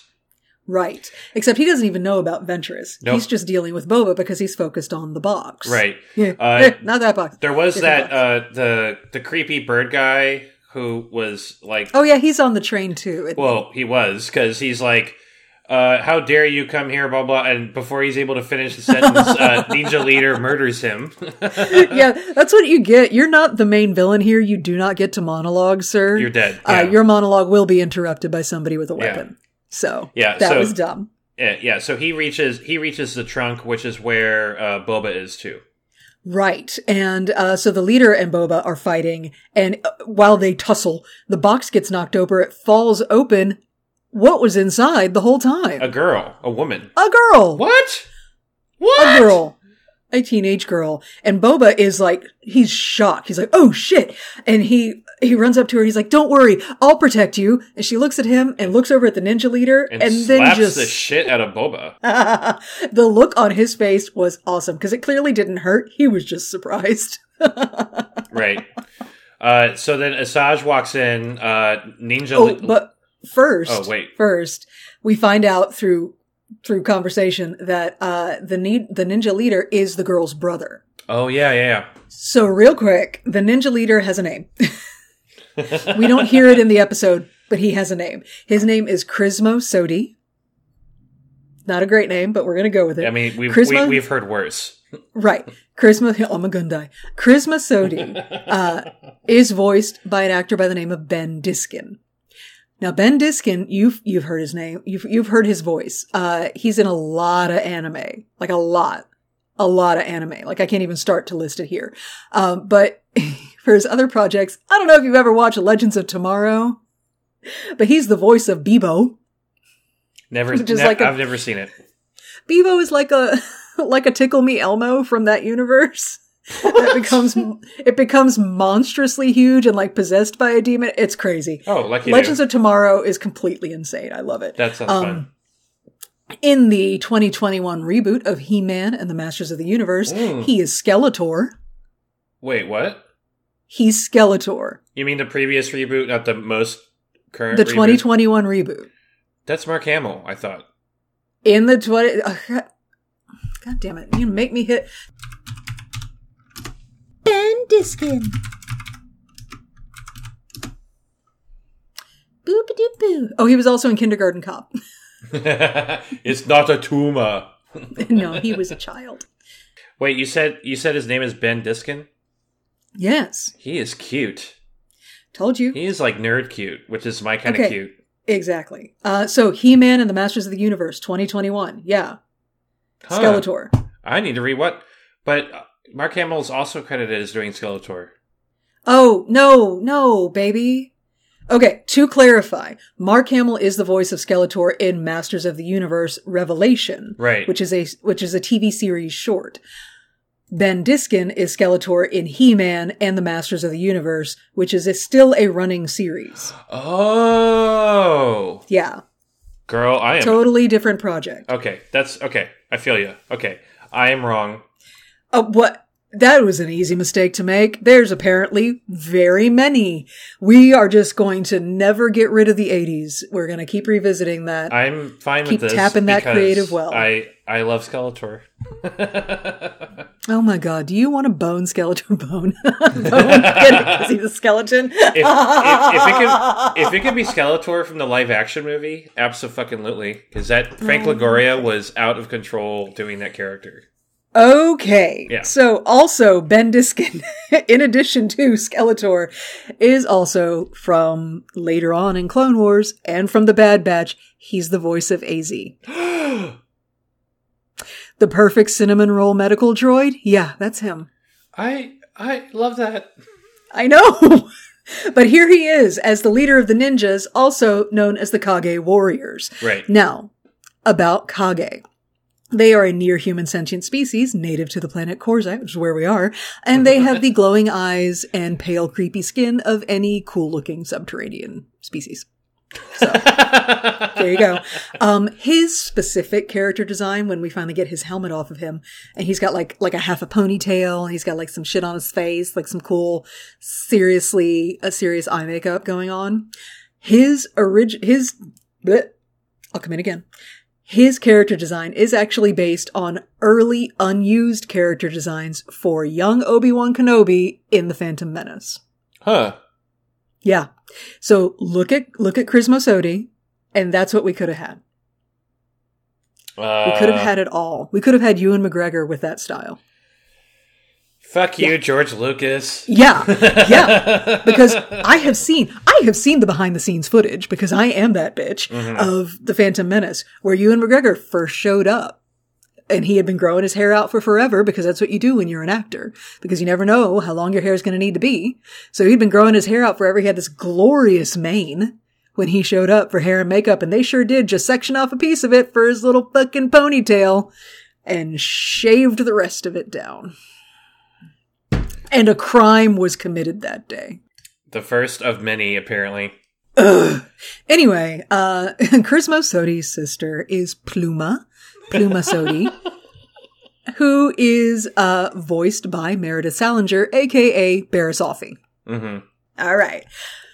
So anyway, God, I'm so far off track. Where, what's going on? What's happening? Yeah, so uh, uh, Asajj Ventress walks into the room and sees her and him, and Boba's like, "Oh my god!"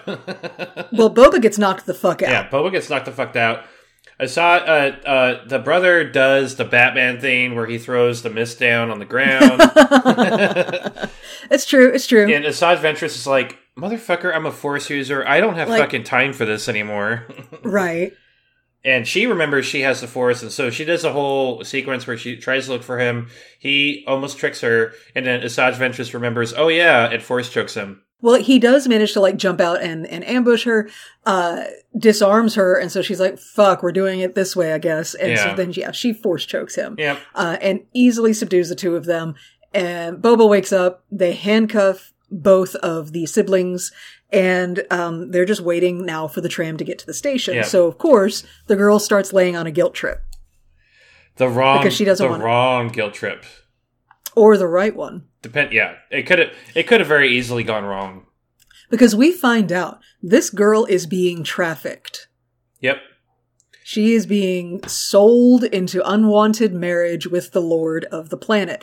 And you know what? If I Lord was about to get Lord Blank, uh, if I was about to be sold to be married to somebody whose mouth does that, i would I I would. Why isn't she just flinging herself off the train at this point? that's point? exactly what i what i have in my notes like when she uh, she was like i'm being forced to marry this dude Everybody who got thrown off of this train today survived the fall. I think she would have been fine. oh she could have just like tuck and roll, tuck and roll. You would fine. She would have been fine. But no, she sits there and she tells Ventress all about how she was ripped from her home and her family, and and Ventress will never know what that's like. And Ventress, who literally just had her home and her family ripped from i know right is kind of struggling with this yeah a little bit. and, little and bit. well, well, she says you're right. you- Uh, uh, well, no, she says you don't know what it's like to be ripped from a family. Uh, and Asajj says, I wish I didn't. Yeah. Um, so anyway, she and Boba Fett have a quick chat about how the rest of this deal is going to go down. Boba's like, okay, well, we're going to get there and we'll make the handoff and you'll get your share. And Ventress is like, my share? I'm the only one that's left. I get half. Cause there's only two of us now. right. And, uh, Boba's like, the fuck you do? No. And she's like, and on top of that, I'm going to be the one talking to the client because No one of true importance would lower themselves to trade with a mere boy. Ooh, snap. And she's right. And she's right. And Boba gets all pissed off about that, so she uh Force she chokes just- his ass. she does. She force chokes him, but I want everybody to say the sentence along with me so you can have the same Star Wars, Clone Wars, what the fuck moment that is so classic to this series. Asajj Ventress force chokes Boba Fett. I love it. It's like a goddamn Mad Lib. like what? We're just we're just pulling names out of hats now and making them fight, right? Like what? Right, right. Now, In what world? God, Clone Wars, I love you so much. now I believe Ventress has already decided that she is going to help the girl. oh yeah, absolutely. And she re- picked that whole fight on purpose. Yeah, she picked the whole fight on purpose, and she's going to put Boba in the trunk. exactly. We find out later. And Yeah. yeah, yeah, I agree. I'm glad you agree because I was like, this Yeah. bitch is making drama for no reason. Oh no, no, she's she absolutely that whole thing was so that she could choke him out, tie him up, gag him, and put him in the box. So yeah, we get to the train station and we meet Lord Blank. and he's he's gross and i'm not saying he's gross because his his mouth moves in four directions at the same time though that wigs me out and i'm not saying he's gross because he is a little on the thick side i'm saying he's gross because he is a predator and who has trafficked a teenage girl to come be his child bride Uh, preach, preach, preach. That is Hate fucking gross. him he's vile so Ventress steps off the train with the decorative cargo box that his bride is supposed to be in. And, uh, she's like, no, no, no, payment first. And so she gets a suitcase full of unmarked credits and hands over the cargo box. And then she gets on the train. The train pulls out. The guy opens the box. It's Boba. That is a gagged and angry Boba Fett. So then a little further along the track, uh, Ventress, I guess, stops the train so that she can meet up with a giant centipede. Fucking Mylodon. and he And and, she- doesn't don't they pet it like a dog or something? Yeah, like this is their domesticated Uh. beast. Yeah. It's just, just happens to be the size of a city bus. Yeah, sure. That's great. That's great. Anyway, uh, so the Kage, uh, pay a ransom to Ventress to get, uh, these two kids back. I love this. And did you notice that the ransom that they paid Ventress was like, like a, a fraction of a fraction of what she's already got in a suitcase on the train? yep, I did. Like she's still gonna charge them. She's just not gonna charge them as much. Right. Which is how I think she's starting to edge towards the neutral section of the evil spectrum. Yeah, little- I I mean she's gonna more- she's gonna pocket 100% of that cash for herself. Right. Um, she actually doesn't though. Oh. Well, no, she pockets the she doesn't pocket the the credits that's in the luggage. Right. No, that that she just got off of the Kage, absolutely, that goes in her pocket. That's what I'm saying. So she does take the tram back to the station. She meets up with the rest of the of the team, minus minus Boba. she hands over the suitcase and she's like, "Here you go. This is the rest of the payment for the job minus my share, uh, and I'm going to take off now." And they're like, "What?" Bossk's like, "Uh, "Where's Boba?" And Asajj's like, "Oh, he'll turn up at some point, I'm sure." you hope. I have every confidence that Boba Fett will find a way to get out of that situation. And we know he does. Uh, Absolutely. Boba Fett has a way of getting himself out of situations, as we have learned in the fullness of time. Uh, so she's about, she's doing a moody walk away. She's not sticking around. She's not hanging with these people. She's going to go back up to the Skyhook station and catch a bus out of here. And so Bossk is like, You're too good for us now. Is that it? and Ventress goes, no. Once I was just like you, but I'm not that person anymore. Now, I have a future. Aww. And like, how, how classically venturously hopeful is that? I like know. she I know. she found in this whole fucking misadventure she found that no actually she's going to make decisions for herself. She's going to decide based on her own internal moral compass whatever that may be now. And maybe that needle is spinning but she's still going to make her decisions based on that. I love it. She's so fucking free now. And it sucks that it took the tragic destruction of everyone she's ever known and loved uh, to make that happen but you know that's star wars for you Well, that I mean that goes back to the sequel trilogy. Why Kylo wants to burn it all down because he wants to Mm. move away from that. He wants to be his own person. Um, by But he's making some really wrong decisions. by making some really stupid ass decisions. Yeah, but that, fucking horrifying decisions. Yes, yeah. Well, Asajj Ventress is a little smarter than Kylo, so you know, uh, a little bit, a little bit, a little, little bit, just a little a little bit. bit. Okie dokie. Wow. Uh, so that is the end of Bounty. Do we have anything else for that episode? Anything you left on the table there? I, I am good. So we're Good. so we're going on to uh, uh, Brothers right now. Yes. Okay. So next time we will be talking. Oh no, I meant right now. No, you don't want to edit a You- four-hour episode? Is that what you're saying? I need you to go away. It's what? No. You shut your whore mouth. I, I am joking, but I couldn't help but like watch ahead because mm, I know because we're going to a sexy place. Um, we're actually going place. to the last two episodes in season four. Oh shit! Uh, yeah, we're ending I season didn't four. even think about that. so I guess think about what, if anything, you would like to watch as a, as a break Oh, in between season I, four and five. I already know. I already know what I want oh to do. Oh shit! Oh, Oh, shit! yeah. Oh god! Okay. All right. Well, tell me about it later. Yeah. For now, next time we will be talking about Clone Wars season four, episode twenty-one, Brothers, and episode twenty-two, Revenge. Yes. I love it. I, I can't wait. I love these two episodes way too much. It's going to be so good. Mm-hmm. All right. Um, so do we have anything else for today? Anything at all? No, no, I'm good. Okay, I'm going to pick up the corpse of my poor Loth cat off the floor. Here we go. He's so happy. He's so cute. Okay, um, so I guess we're going to do an outro then. But shut up. No, it's my, I'm talking. Okay. so let's outro the show. You ready? I'm ready. You ready? I'm ready. I'm ready. I'm already ready already. Okay. Hey everybody, thank you so much for listening. We appreciate the hell out of that. Um, if you would like to hang out with us in between episodes, you absolutely can. Uh, you can find us on the social medias. We are on Facebook, Instagram, Twitter, and TikTok as at Darkside Divas.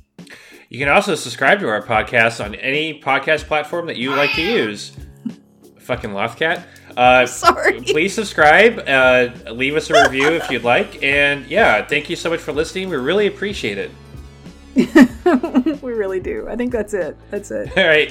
Thanks, y'all. I'm going to stop recording now. okay, bye.